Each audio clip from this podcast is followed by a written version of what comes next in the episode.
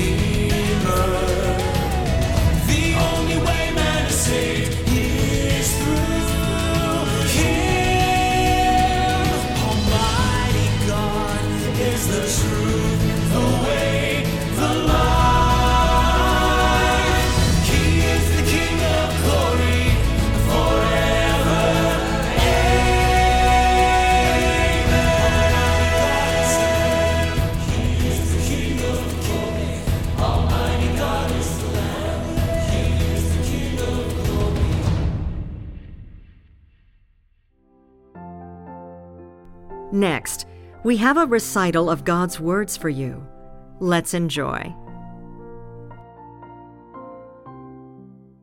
Do you know God has done a great thing among men?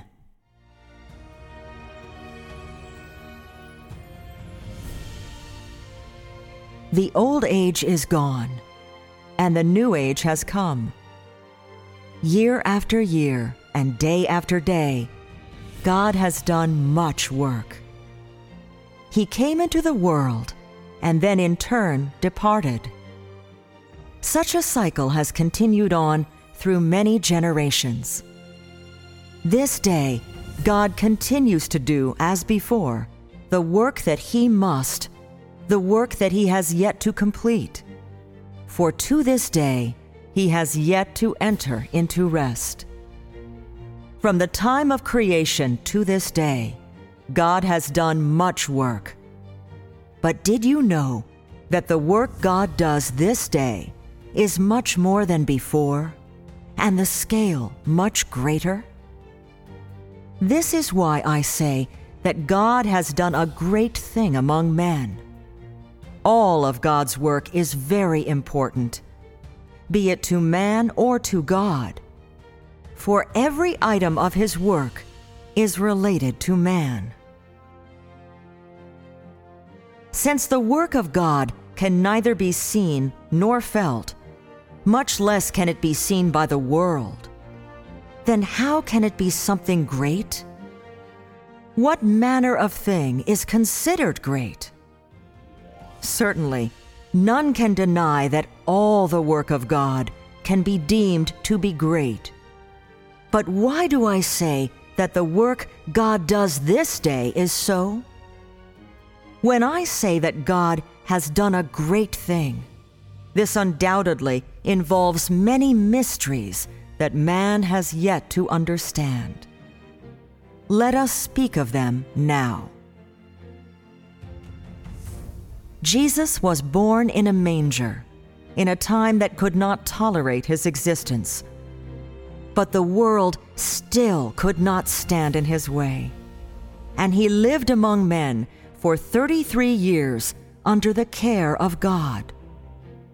In those many years of life, he experienced the bitterness of the world and tasted the life of misery on earth. He undertook the heavy responsibility of being crucified to redeem all mankind. He redeemed all the sinners who had been living under the domain of Satan, and finally, his resurrected body returned to his resting place. Now, the new work of God has begun, and it is also the beginning of a new age. God brings to his house those redeemed to begin his new work of salvation. This time, the work of salvation is more thorough than in times past. It will not be done by the Holy Spirit working in man to allow him to change on his own nor will it be done through the body of Jesus, appearing among men. And least of all, will it be done in another manner. Rather, the work will be done and steered by God incarnate Himself. This is done in order to lead man into the new work. Is this not a great thing?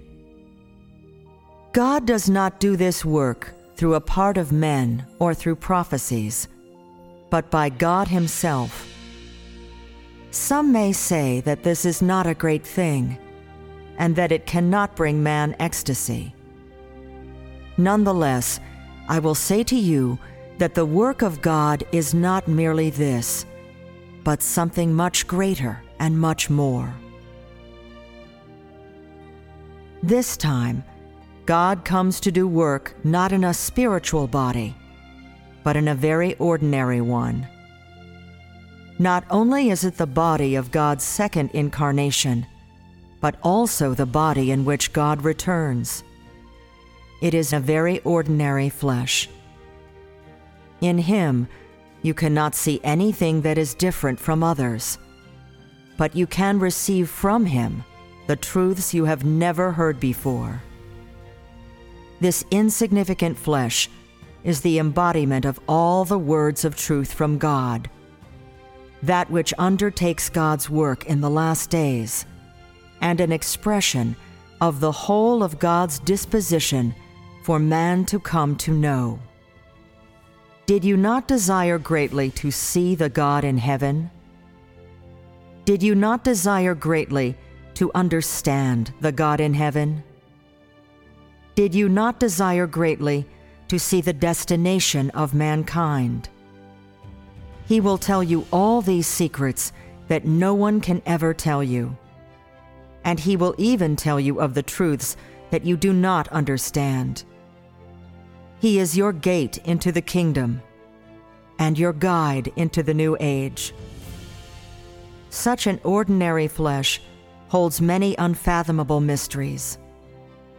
His deeds may be inscrutable to you, but the goal of all the work he does is sufficient for you to see that he is not a simple flesh as man believes. For he represents the will of God, as well as the care shown by God toward mankind in the last days.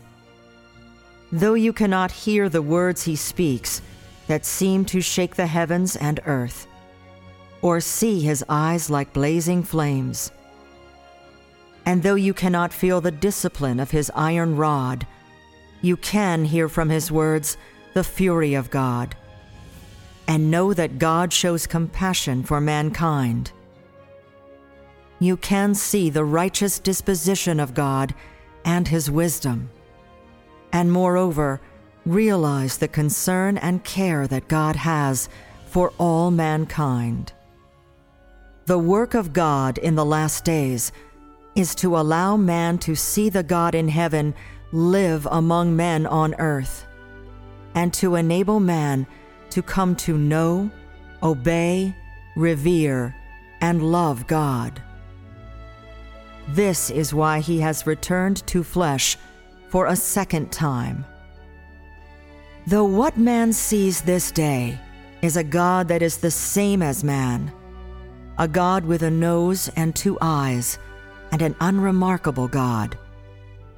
In the end, God will show you that without the existence of this man, the heaven and earth will undergo a tremendous change. Without the existence of this man, the heaven will grow dim, the earth will become chaos, and all mankind will live in famine and plagues. He will show you that without the salvation of God incarnate in the last days, then God would have long ago destroyed all mankind in hell. Without the existence of this flesh, then you would forever be chief of sinners and corpses evermore. You should know that without the existence of this flesh, all mankind would face an inevitable calamity and find it difficult to escape God's more severe punishment of mankind in the last days. Without the birth of this ordinary flesh, you would all be in a state where neither life nor death will come, no matter how you seek it. Without the existence of this flesh, then this day you would not be able to receive the truth and come before the throne of God. Rather, you would be punished by God because of your grievous sins. Do you know? If not for the return of God to the flesh, none would have a chance at salvation. And if not for the coming of this flesh, God would have long ago ended the age of old. As such, can you still reject the second incarnation of God? Since you can so greatly profit from this ordinary man, then why would you not accept him readily? The work of God is that which you cannot comprehend. If you can neither grasp whether your decision is correct, nor know whether the work of God can succeed, then why not try your luck and see whether this ordinary man is of great help to you, and whether God has done great work. However, I must tell you that in the time of Noah, men had been eating and drinking, marrying and giving in marriage to such a point that it was unbearable for God to witness. So he sent down a great flood to destroy mankind, and left behind only Noah's family of eight, and all kinds of birds and beasts. In the last days, however, those kept by God are all those who have been loyal to Him until the end. Though both were times of great corruption, unbearable for God to witness, and mankind in both ages was so corrupt that he denied God as the Lord. All men in the time of Noah were destroyed by God. Mankind in both ages has grieved God greatly. Yet God has remained patient with men in the last days until now. Why is this? Have you never given thought to this? If you truly do not know, then let me tell you. The reason that God can deal graciously with men in the last days is not that they are less corrupt than men in the time of Noah or that they have shown repentance to God. Much less is it that God cannot bear to destroy men in the last days where technology has advanced. Rather, it is that God has work to do in a group of men in the last days, and this will be done by God incarnate Himself. Furthermore, God shall choose a part of this group as His objects of salvation the fruit of his management plan, and bring such men with him into the next age. Therefore, no matter what, this price paid by God has entirely been in preparation for the work of his incarnation in the last days. All you have this day is because of this flesh. It is because God lives in the flesh that you have the chance to live. All this good fortune has been gained because of this ordinary man. Not only this, but in the end, every nation shall worship this ordinary man, as well as give thanks to and obey this insignificant man. Because it is he who has brought the truth, the life, and the way to save all mankind, ease the conflict between God and man bring God and man closer together, and communicate thoughts between God and man. It is also He who has brought even greater glory to God. Is not an ordinary man such as this worthy of your trust and adoration? Is such an ordinary flesh not fit to be called Christ? Can such an ordinary man not be the expression of God among men? Is not such a man who helps mankind be spared disaster worthy of your love and for you to hold? If you reject the truths uttered from his mouth, and also detest his existence among you, then what will be your fate? All of God's work in the last days is done through this ordinary man. He will bestow everything unto you, and further, he can decide everything about you. Can such a man be as you believe, a man so simple as to be unworthy of mention? Is his truth not enough to utterly convince you?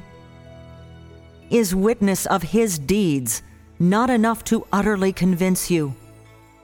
Or is it that the path he leads you on is not worthy for you to follow? What is it that causes you to feel an aversion to him and to cast him away and shirk from him? It is he who expresses the truth. It is he who supplies the truth. And it is he who enables you to have a path to travel.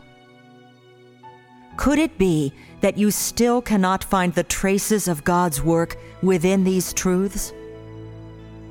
Without the work of Jesus, mankind could not have come down from the cross. But without the incarnation this day, those who come down from the cross could never be commended by God or enter into the new age.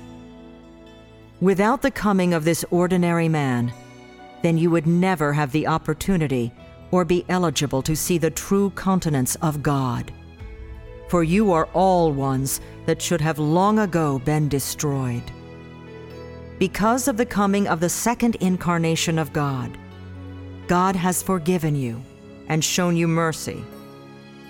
Regardless, the words I must leave you with in the end are still these This ordinary man, who is God incarnate, is of vital importance to you.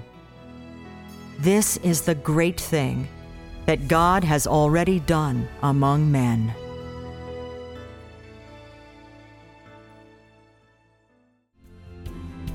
God's words nourish our lives and cleanse our hearts.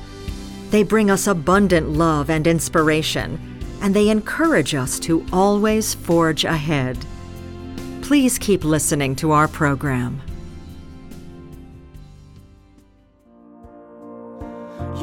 Open up your wide embrace to caress mankind in its moaning.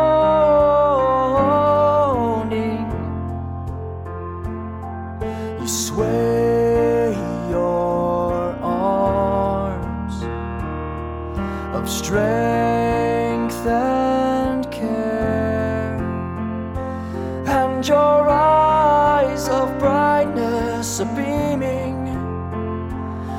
and your love and mercy hold us fast, and your glorious face appears in this world so long corrupted.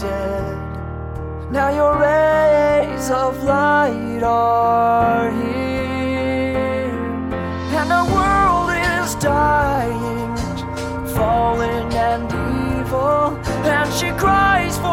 Savior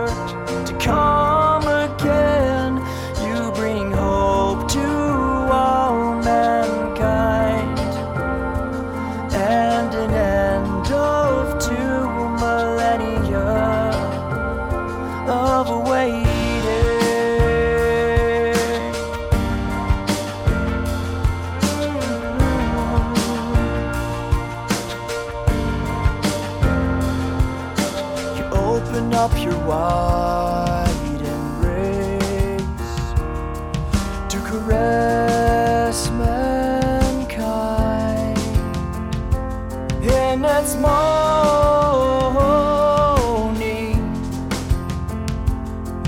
You sway your arms of strength and care, and your eyes of brightness beam, and our world is dying, fallen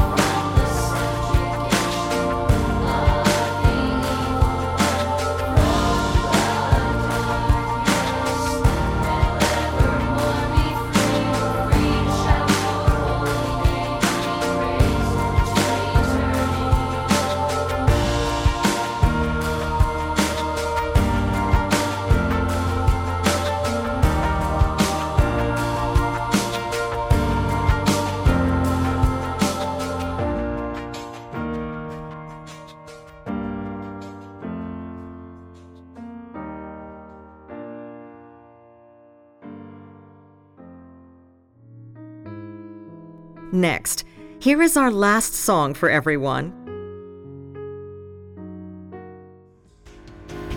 Where are you, my dear God?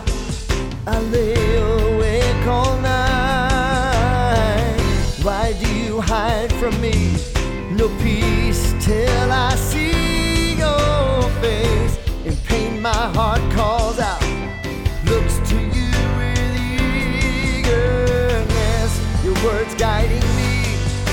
like you're here before my face.